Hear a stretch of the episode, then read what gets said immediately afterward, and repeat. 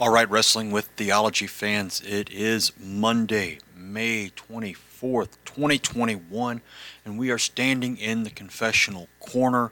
I am Pastor Doug Minton here with you for Apology, Article 5, paragraphs 15 to 37, where we finish up the introduction to the article by focusing on the fact that Lutherans not only teach good works, we're actually the ones who show you how they can be done. And we see that right off the bat in paragraph 15. We profess that the work of the law must be begun in us and that it must be kept continually more and more. At the same time, we also speak about both spiritual movements and outward good works. Therefore, the adversaries falsely charge that our theologians do not teach good works. They not only require good works, but they also show how they can be done. The result convicts the hypocrites, who by their own powers try to fulfill the law. For they cannot do the things they attempt. Human nature is far too weak to resist the devil by its own powers. He holds as captive everyone who has not been freed through faith. There is need for Christ's power against the devil. For we know that for Christ's sake we are heard and have the promise. We may pray for the governance and defense of the Holy Spirit, that we may be neither deceived nor err, nor be pushed to do anything against God's will. Psalm 68 18 teaches this very thing. You ascended on high, leading a host of captives in your train and receiving gifts among men. Christ has overcome the devil and has given to us the promise and the Holy Spirit in order that by divine aid we ourselves may also overcome. So 1 John 3 8 says, The reason the Son of God appeared was to destroy the works of the devil.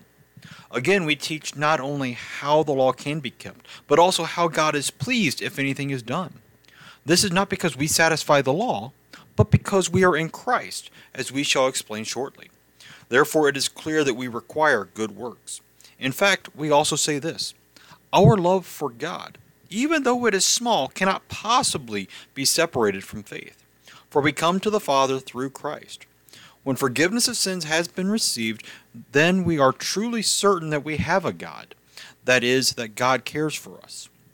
We call upon him, we give him thanks, we fear him, we love him. As 1 John 4:19 teaches, we love because he first loved us. In other words, we love Him because He gave His Son for us and forgave us our sins. In this way, John shows that faith comes first and love follows. Likewise, the faith of which we speak exists in repentance. I mean that faith is conceived in the terrors of conscience, which feels God's wrath against our sins and seeks forgiveness of sins, seeks to be freed from sin. In such terrors and other troubles, this faith ought to grow and be strengthened. Therefore, it cannot exist in people who live by the flesh, who are delighted by their own lust and obey them. So Paul says in Romans 8 1, There is therefore now no condemnation for those who are in Christ Jesus. So too, we are debtors not to the flesh to live according to the flesh, for if you live according to the flesh, you will die. But if by the Spirit you put to death the deeds of the body, you will live. Romans 8 12 and 13. Paul is writing about faith that receives forgiveness of sins in a terrified heart and flees from sin. Such faith does not remain in those who obey their desires, neither does it dwell with mortal sin. All right, there we go. Paragraphs 15 through 23, the first half of what we're looking at today. So again, Melanchthon points out against the Roman theologians saying that we talk about faith only and not talk about good works. Said, no, no, we require good works.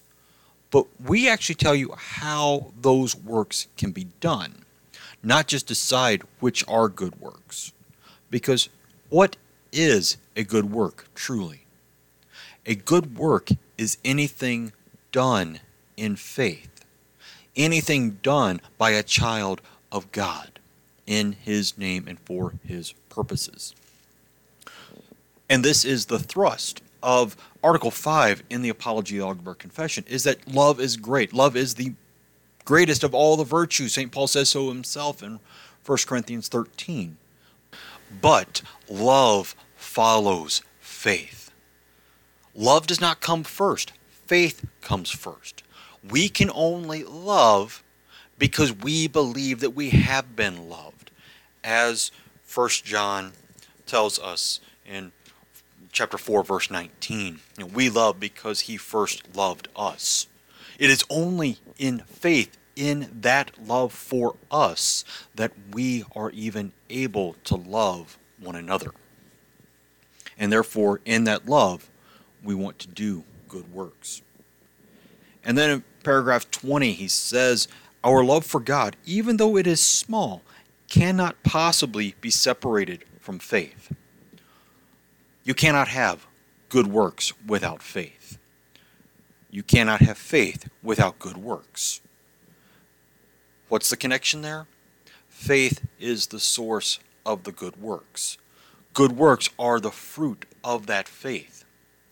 If you say you have faith, yet you do not have good works, your faith is dead because it is not yielding any fruit. This is the great complaint between people who try to put St. Paul and St. James against one another. As Paul talks about faith alone and being saved by faith. And James saying, I will show you my faith by my works. Yes, we are saved by faith without the works of the law. But the works show our faith. Because if we do not have those works, what does it say about our faith?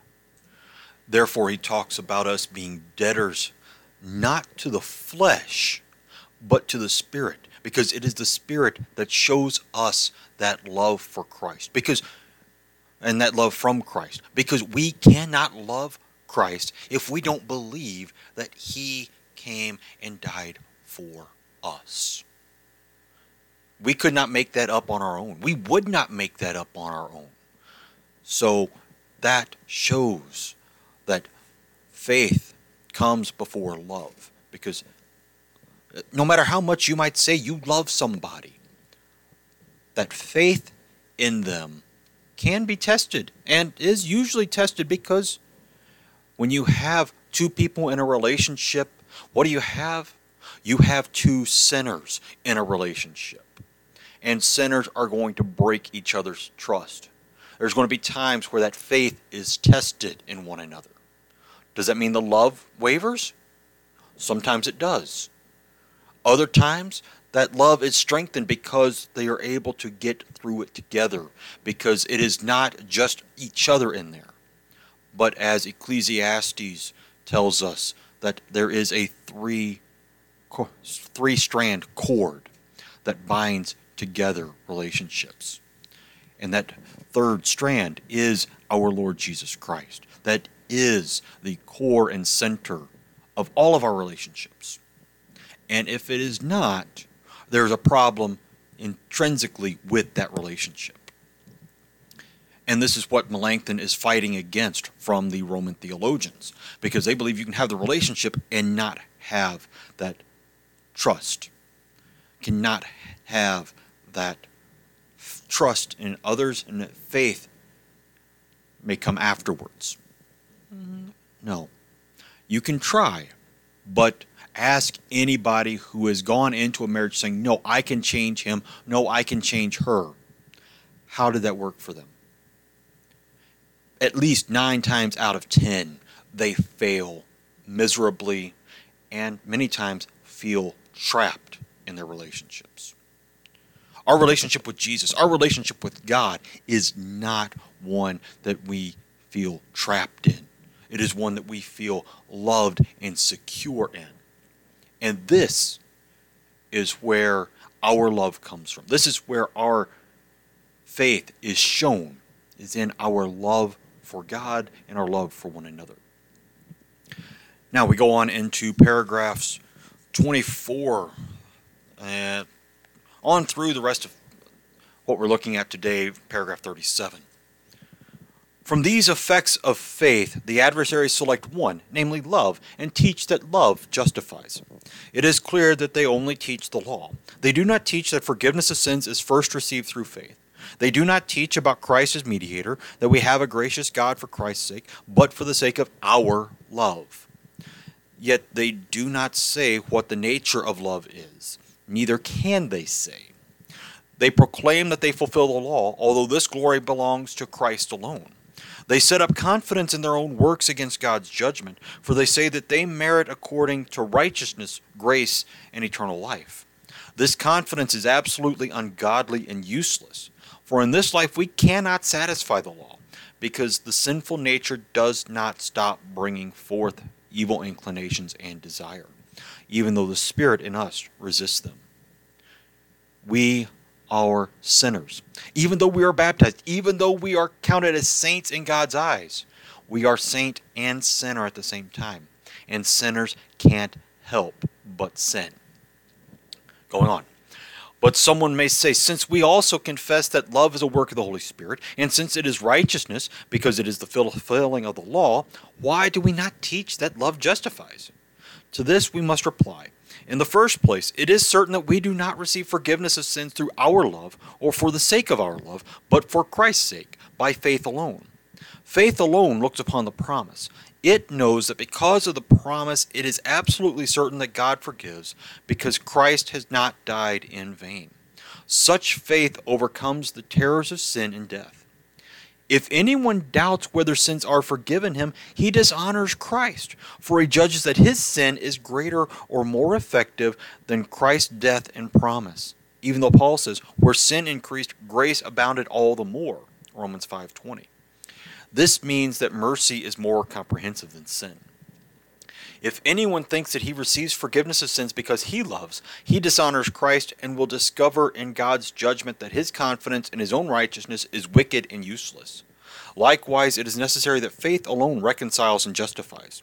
We do not receive forgiveness of sins through other powers of the law, or because of these patience, chastity, obedience towards magistrate, and so on. Nevertheless, these virtues ought to follow faith. Likewise, we do not receive forgiveness of sins because of love for God, even though this must follow. Besides, this way of speaking is well known. At times we use a word for something that we use the same word for the cause and effects of the same thing, also known as synecdoche. For example, in Luke 7:47, Christ says, "Her sins, which are many, are forgiven, for she loved much." Christ himself interprets this when he adds, "Your faith has saved you." In chapter 7 verse 50.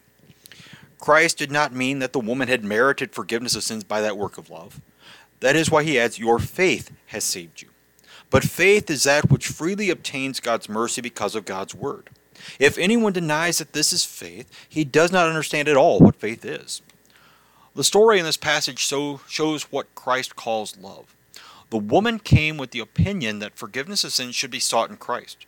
This worship is the highest worship of Christ. She could think nothing greater about Christ. To seek forgiveness of sins from him was truly to acknowledge the Messiah.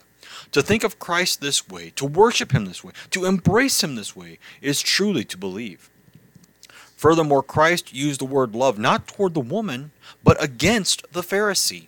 He contrasted the entire worship of the Pharisee with the entire worship offered by the woman. He rebuked the Pharisee because he did not acknowledge that he was the Messiah, even though he performed the outward duties that a guest and a great and holy man deserved. Christ points to the woman and praises her worship, ointment, tears, and so forth. These were all signs of faith and a confession. With Christ, she sought forgiveness of sins. It is indeed a great example, not without reason. This moved Christ to rebuke the Pharisee, who was a wise and honorable man, but not a believer. He charges him with lack of holiness and admonishes him by the example of the woman. In this way, Christ shows that it is disgraceful for the Pharisee. While an unlearned woman believes God, he, a doctor of the law, does not believe.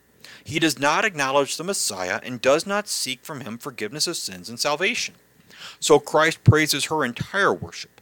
This often happens in scriptures, that by one word we embrace many things.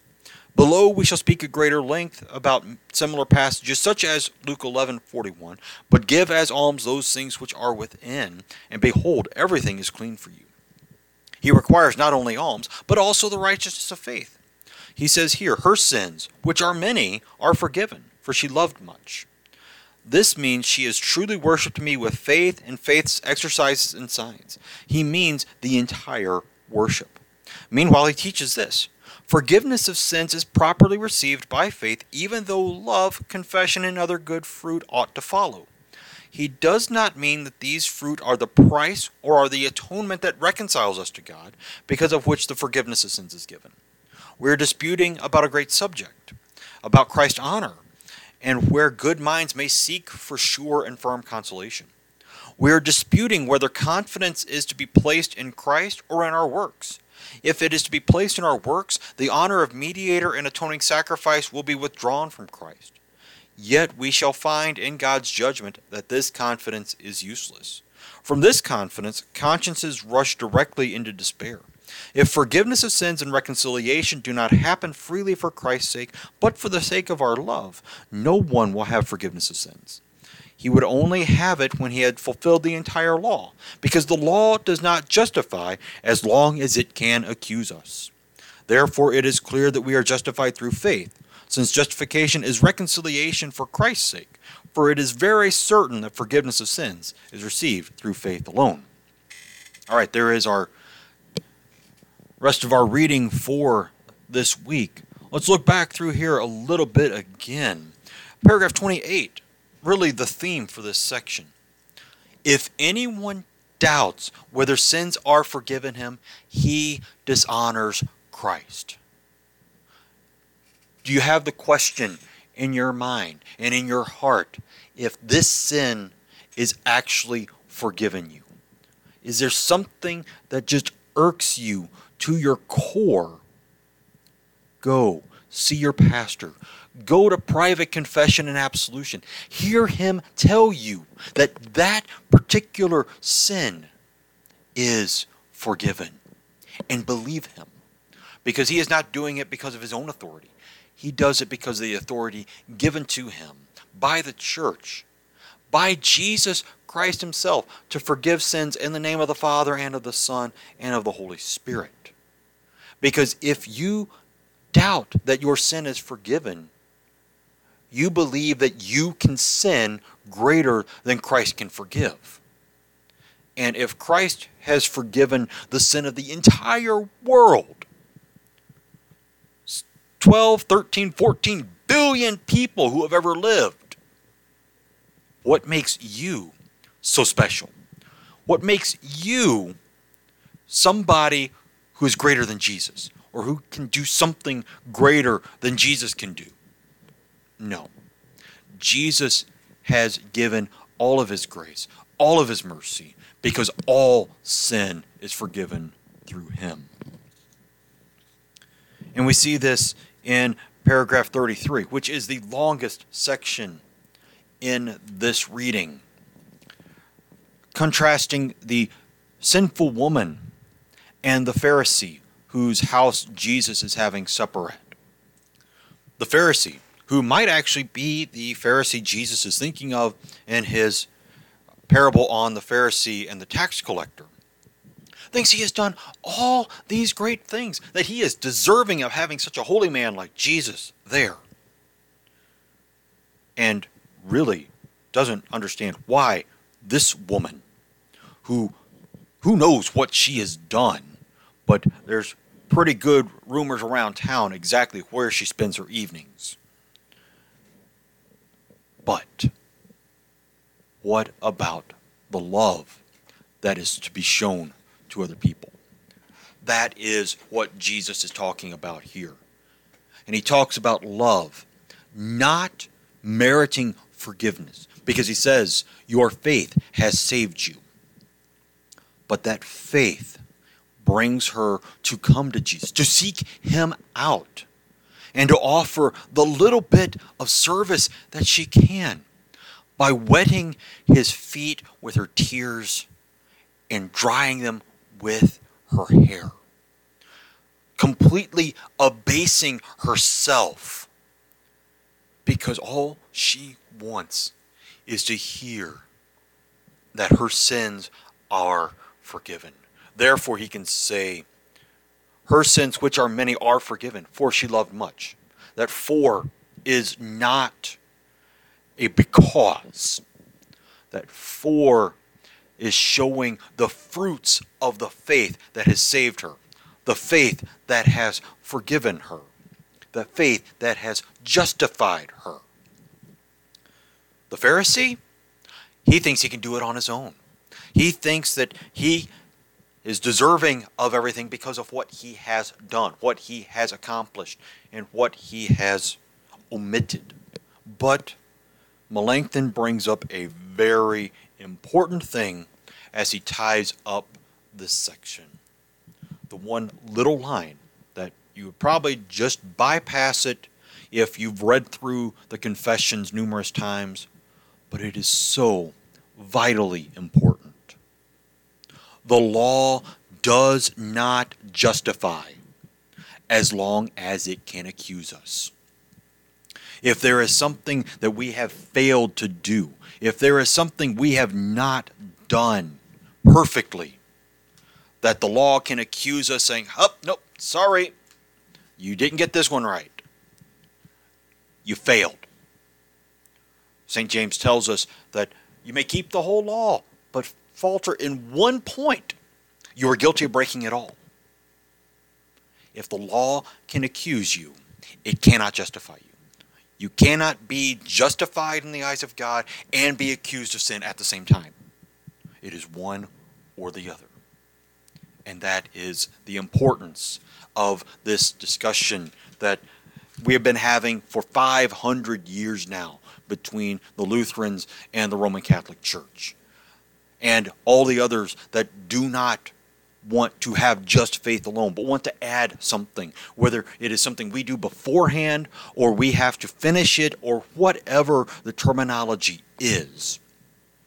Anyone who wants to add to what Jesus has done takes away what Jesus has done because your confidence is not in Jesus, but in you.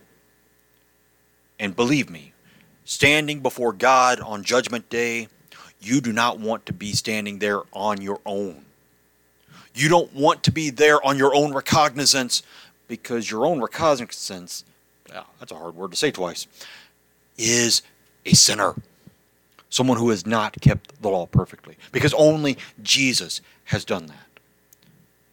And our love is that sign of our faith in that Jesus who has kept the law for us. All right, that is it for this week in the confessional corner. I encourage you to be back next week as we look further into that statement that no one can fulfill the law perfectly. But until then, I encourage you to be here Thursday for digging deeper into Psalm 18. We missed it last week because there's a lot of stuff going on last week. But I encourage you to be here for that, as that is a majorly dense psalm for us to look at. And then also continue with the Moments Meditation in the mornings, uh, Pro Wrestling America on Wednesdays, the sermons, everything that is here for you. Not because I think it is absolutely wonderful and the best thing out there. Trust me, there are plenty of other podcasts that are much better than this one.